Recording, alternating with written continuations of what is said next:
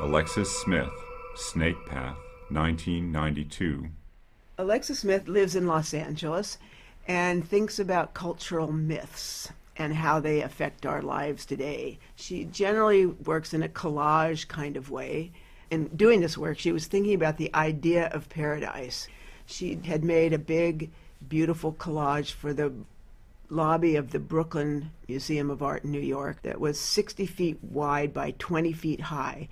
And it pictured a snake coming down out of the mountains and kind of becoming a road through the orange groves of Southern California.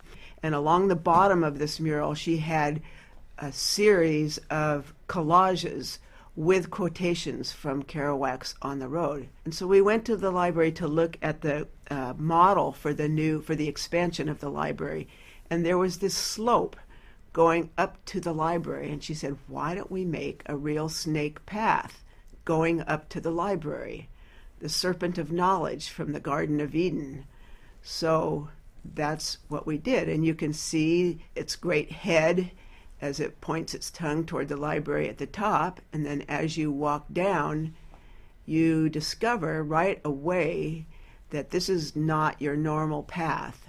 It's raised, it's sort of crowned like a snake back, it is not banked properly, it's sort of tippy, it's an unusual path, and then you come across the little garden at the top, a Garden of Eden with fruit trees, forbidden fruit, the fig, there's a pomegranate, there's a date palm, and there's an apple tree.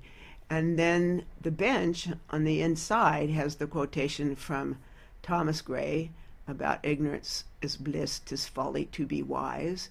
And there's a little fountain. So you can sit in the Garden of Eden, ignorant and blissful, and then you can walk on down and you encounter a book, a very large book, but it's in the scale of things, it's sort of Alice in Wonderland. You don't know if it's too large or too small. It turns out to be Milton's Paradise Lost, the correct call number at the bottom on the spine. And then this quotation on the front of the book that is, and wilt thou not be loath to leave this paradise, but shalt possess the paradise within thee happier far.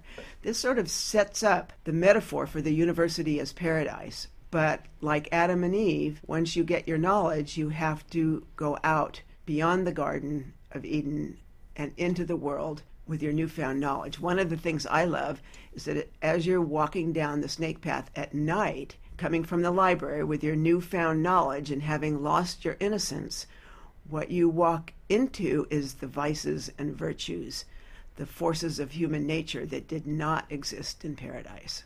This was purely serendipitous, but it's kind of wonderful.